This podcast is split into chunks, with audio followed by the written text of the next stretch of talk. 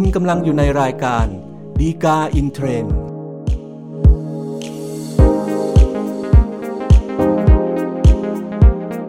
สวัสดีครับ ท่านผู้ชมท่านผู้ฟังทุกท่านนะครับ พบกันอีกครั้งกับรายการฎีกาอินเทรนด์รายการที่นำสาระดีๆ ที่น่าสนใจจากคำพิพากษาศาลฎีกา มานำเสนอสู่ท่านผู้ชม ท่านผู้ฟังทุกท่านนะครับ รายการนี้เนี่ยจัดทำโดยกองสารนิเทศและประชาสัมพันธ์สำนักงานศาลยุติธรรมนะครับ อย่าลืมนะครับถ้าเกิดท่านต้องการติดตามสาระจากเราอย่างรวดเร็วแล้วก็ทันท่วงทีนะครับกด subscribe หรือติดตามไว้นะครับเพื่อที่เวลามีตอนใหม่อัปเดตขึ้นมาเนี่ยท่านจะรับการแจ้งด้วยความรวดเร็ว แล้วก็ทันท่วงทีนะครับสำหรับประเด็นที่เรานำมาพูดคุยกันในตอนนี้นะครับก็เป็นเรื่องของการเบิกความแล้วก็ข้อกล่าวหาเรื่องเบิกความเท็จในศาลนะครับ ซึ่งในกระบวนการพิจารณาพิพากษาคดีของศาลเนี่ยการสืบพยานที่มี พยานมาเบิกความเนี่ยถือเป็นเรื่องที่มีความสำคัญ แล้วก็จำเป็นในการดำเนินคดีนะครับ เนื่องจากว่าศาลเนี่ยก็จำเป็นต้องใช้ข้อมูลข้อเท็จจริงจากพยานที่จะมาเบิกความเนี่ยเป็นพื้นฐานของการวินิจฉัยตัดสินคดีว่าจริง ๆ แล้วเนี่ยมันเกิดเหตุการณ์อะไรขึ้นนะครับ เพราะฉะนั้นเนี่ยถ้าเกิดข้อความที่พยานมาเบิกความเนี่ยมันไม่เป็นความจริงเป็นความเท็จขึ้นมาเนี่ยก็จะส่งผลเสียต่อคดีนั้นนะครับ ก็เลยเป็นสาเหตุที่ว่าทำไมเนี่ยตัวกฎหมายก็เลย กำหนดความผิดในเรื่องของการเบิกความเท็จไว้นะครับเป็นความผิดประการหนึ่งที่อาจจะมีโทษทางอาญาได้นะครับ แต่ว่าสำหรับประเด็นที่เกี่ยวข้องที่เรานำมาพูดคุยกันในตอนนี้เป็นพิเศษนะครับก็จะเป็นประเด็นที่ว่า ถ้าเกิดโจทย์ฟ้องว่าจำเลยเนี่ยเบิกความเท็จในคดีที่ดินนะครับว่าตัวจำเลยเนี่ยครอบครองที่ดินโดยเป็นของจำเลยเองไม่ได้ครอบครองแทนโจทย์นะครับหรือผู้เสียหายก็แล้วแต่นะครับ ศาลจะยกฟ้องคดีนั้นเนี่ยด้วยเหตุที่ไม่มีอำนาจฟ้องเนี่ยนะครับ ตัวจำเลยจะมีความผิดฐานเบิกความเท็จหรือไม่เพียงใดนะครับ ก็จะเป็นประเด็นที่เรานำมาพูดคุยกันในตอนนี้นะครับสำหรับเรื่องราวคดีที่เกิดขึ้นก็เป็นคดีอาญานะครับ ซึ่งพนักงานอัยการก็เป็นโจทย์ฟ้อง แต่ว่าก็มีตัวผู้เสียหายอยู่ แต่ความหลังหรือความเดิมที่เกิดขึ้นนะครับ ระหว่างตัวผู้เสียหายกับจำเลยรายนี้นะครับ ก็คือว่าตัวผู้เสียหายเนี่ยจริงๆมีสถานภาพเป็นพระ พิสุนะครับเป็นเจ้าวาดวัดแห่งหนึ่งนะครับ เดิมเนี่ยตัวผู้เสียหายเนี่ยได้เคยฟ้องจำเลยกับนางมดนะครับ เป็นคดีแพ่งเรื่องหนึ่งต่างหากนะครับ โดยข้อกล่าวหาในคดีแพ่งเรื่องนั้นก็คือว่าตัวผู้เสียหายเนี่ยต้องการฟ้องที่จะขอเพิกถอนนิติกรรมการโอน ระหว่างจำเลยกับนางมดนะครับ โดยอ้างว่าตัวจำเลยเนี่ยครอบครองที่ดินแปลงที่มีการซื้อขายเนี่ยไว้แทนผู้เสียหาย ราะฉะนั้นการที่ไปโอนขายให้กับนางมดโดยไม่รับอนุญาตด้วยความยินยอมนะครับ ก็เป็นการทำโดยไม่ชอบนะครับ ก็ขอให้เพิกถอนการโอนระหว่างจำเลยกับนางมดเสียนะครับ ก็ในการดำเนินคดีแพ่งนะครับศาลในคดีแพ่งนะครับ อันนี้คือคดีเดิมเลยนะครับศาลก็กำหนดประเด็นข้อพิพาทไว้ 2 คดีนะครับ ประเด็นข้อที่ 1 ก็คือว่า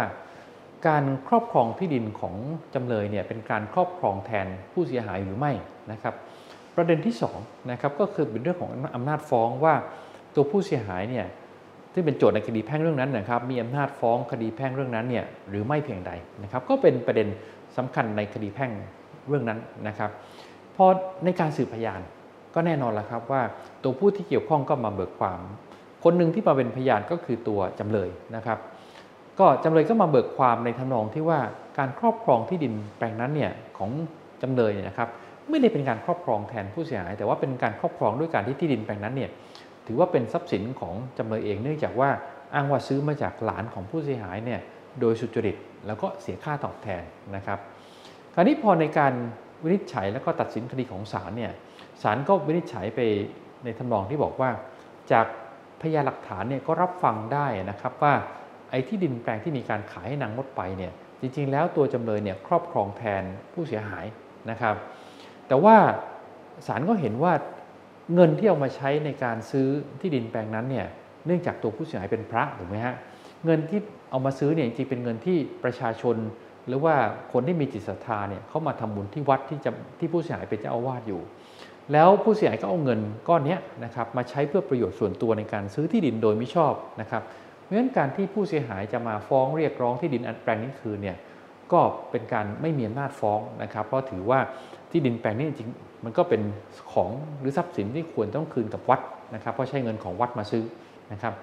พอหลังจากคดีแพ่งยุติเป็นที่สุดไปแล้วนะครับ ผู้เสียหายก็เลยที่เป็นพระเนี่ยนะครับ ก็เลยมาร้องทุกข์กับพนักงานสอบสวนนะครับ จนมีการดำเนินการสอบสวน แล้วก็พนักงานอายการก็ฟ้องเป็นคดีนี้ขึ้นมานะครับ ก็เลยทำให้เกิดเป็นปัญหาที่เรานำมาพูดคุยกันในตอนนี้นะครับ คราวนี้ในเรื่องของความผิดฐานเบิกความเท็จนะครับ อันนี้ในประมวลกฎหมายอาญาก็กำหนดไว้นะครับ ว่าถ้าเกิดคนที่จะต้องรับผิดฐานเบิกความเท็จเนี่ยนะครับ ก็ต่อเมื่อว่าเป็นการเบิกความเท็จในข้อสำคัญแห่งคดีในการพิจารณาคดีของศาลนะครับ ซึ่งถ้าปรากฏว่าเป็นการเบิกความเท็จในข้อสำคัญในคดีอย่างที่ว่านะครับ ก็จะต้องรับโทษตามที่กฎหมายกำหนดไว้นะครับ คราวนี้พอมาดูข้อได้จริงที่เกิดขึ้นนะครับ ก็จะเห็นได้ว่าตอนที่จำเลยเข้ามาเบิกความ ซึ่งที่เราคุยเมื่อสักครู่ถูกไหมครับว่าจำเลยก็เบิกความบอกว่าตัวเองเนี่ยครอบครองที่ดินแปลงเนี้ยโดยถือว่าเป็นทรัพย์ของตัวเองไม่ได้ครอบครองแทนผู้เสียหาย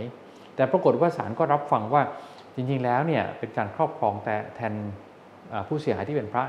นะครับเพราะฉะนั้นคำเบิกความของตัวจำเลยในคดีแพ่งเรื่องเดิมเนี่ยนะครับ มันก็กลายเป็นความเท็จไปโดยปริยายนะครับ เพราะว่าตรงข้ามกับข้อเท็จจริงที่ศาลรับฟังได้ความมานะครับ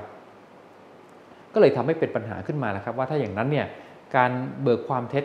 ของจำเลยในคดีเดิมเนี่ยนะครับจะมีผลให้เป็นความผิดอาญาหรือไม่นะครับ แต่คราวนี้พอเราย้อนกลับมาดูองค์ประกอบนะครับความผิดฐานเบิกความเท็จที่เราพูดคุยกันเมื่อสักครู่เนี่ยนะครับการเบิกความเท็จก็เป็นองค์ประกอบส่วนหนึ่ง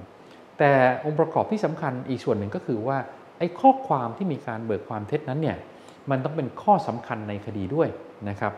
ซึ่งตรงนี้แหละครับก็เลยทำให้เกิดเป็นปัญหาขึ้นมา เพราะว่าเวลาที่เราบอกว่าความที่เบิกความเท็จเนี่ยเป็นข้อสำคัญเนี่ยครับความหมายของมันก็อยู่ตรงที่ว่าผลของการที่เบิกความเท็จนั้นเนี่ยความเป็นข้อสำคัญของมันเนี่ยมันต้องก่อให้เกิดผลแพ้ชนะในทางใดทางหนึ่ง ในคดีที่มีการเบิกความนะครับ พูดง่ายก็คือว่า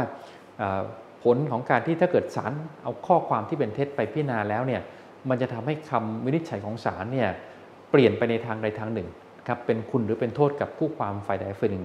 โดยเฉพาะโดยเป็นผลมาจากข้อความที่เป็นการเบิกความเท็จ มันนึงจะถือว่าข้อความนั้นเนี่ยเป็นข้อสำคัญในคดี แล้วก็เข้าองค์ประกอบ ตามที่กฎหมายกำหนดไว้ที่ทำให้ตัวผู้เบิกความเนี่ยจะต้องรับผิดหรือรับโทษในทางอาญานะครับ แต่คราวนี้พอกลับมาดูในข้อที่จริงในคดีแพ่งเรื่องเดิมนะครับ ที่ตัวจำเลยไปเบิกความไว้เนี่ย อย่างที่เราคุยมาสักครู่ว่าไอ้ข้อความที่บอกว่าครอบครองเพื่อโดยเป็นทรัพย์สินของตัวเองไม่ได้ครอบครองแทนผู้เสียหายเนี่ยอันนี้เป็นความเท็จอย่างที่เราคุยกันไปเมื่อสักครู่ถูกไหมฮะแต่ว่าไอ้ข้อความตรงนี้จะเห็นได้ว่าในคดีแพ่งเดิมเนี่ยศาลกำหนดประเด็นข้อพิพาทไว้ 2 ประเด็นถูกไหมฮะประเด็นแรกก็คือเรื่องของการครอบครองว่าครอบครองแทนหรือไม่ ประเด็นที่2เนี่ยก็คือเรื่องของอำนาจฟ้อง ซึ่งข้อความที่เบิกความเท็จในคดีเรื่องนี้มันไปเกี่ยวพันกับเป็นข้อพิพาทข้อที่1นะครับในเรื่องของการครอบครองแทนหรือไม่เนี่ยนะครับ แต่ว่าแม้ว่าศาลจะวินิจฉัยฟังว่าเป็นการครอบครองแทนก็ตาม แต่ว่าสุดท้ายเนี่ย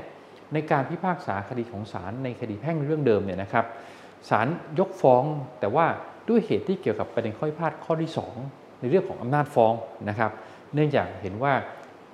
การที่เอาเงินวัดมาใช้ซื้อที่ดินเนี่ยนะครับ เป็นการเอาเงินของวัดมาใช้โดยไม่ชอบ เพราะฉะนั้นตัวผู้เสียหายเนี่ยก็มีไม่มีอำนาจฟ้องนะครับ เพราะฉะนั้นเนี่ยผลแพ้ชนะในคดีแพ่งเรื่องเดิมเนี่ยนะครับมันก็เลยอยู่ที่ประเด็นข้อพิพาทข้อที่ 2 แต่ว่าข้อความที่เบิกความเท็จเนี่ยมันเกี่ยวกับประเด็นข้อพิพาทข้อที่1นะครับเพราะฉะนั้นข้อความที่เบิกความเท็จเนี่ยมันก็เลยกลายเป็นข้อที่มันไม่ได้มีความเป็นข้อสำคัญในคดีแพ่งเรื่องเดิมนะครับ เพราะว่าไม่ได้เกี่ยวข้องกับประเด็นที่ศาลเอามาใช้ในการ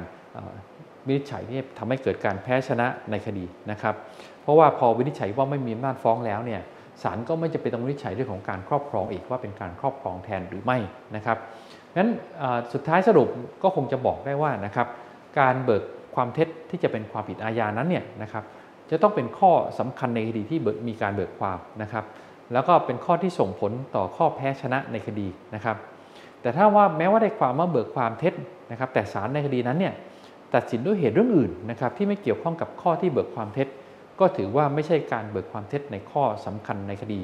ที่จะทำให้กลายเป็นความผิดอาญาขึ้นมานะครับสำหรับท่านที่ต้องการศึกษาข้อมูลเพิ่มเติมนะครับดูได้จากคำพิพากษาสารดีกาที่ 2656ทับ2565 ครับ ก็เป็นครบถ้วนครับสำหรับบริการดีกาอินเทรนในตอนนี้นะครับ อย่าลืมเช่นกันนะครับ พบกันใหม่ในตอนหน้า ซึ่งเราคงพยายามสรรหาสาระดีๆ ที่น่าสนใจ มานำเสนอสู่ท่านผู้ชม ท่านผู้ฟังทุกท่านเช่นเคยครับ พบกันใหม่ในตอนหน้าครับ สวัสดีครับ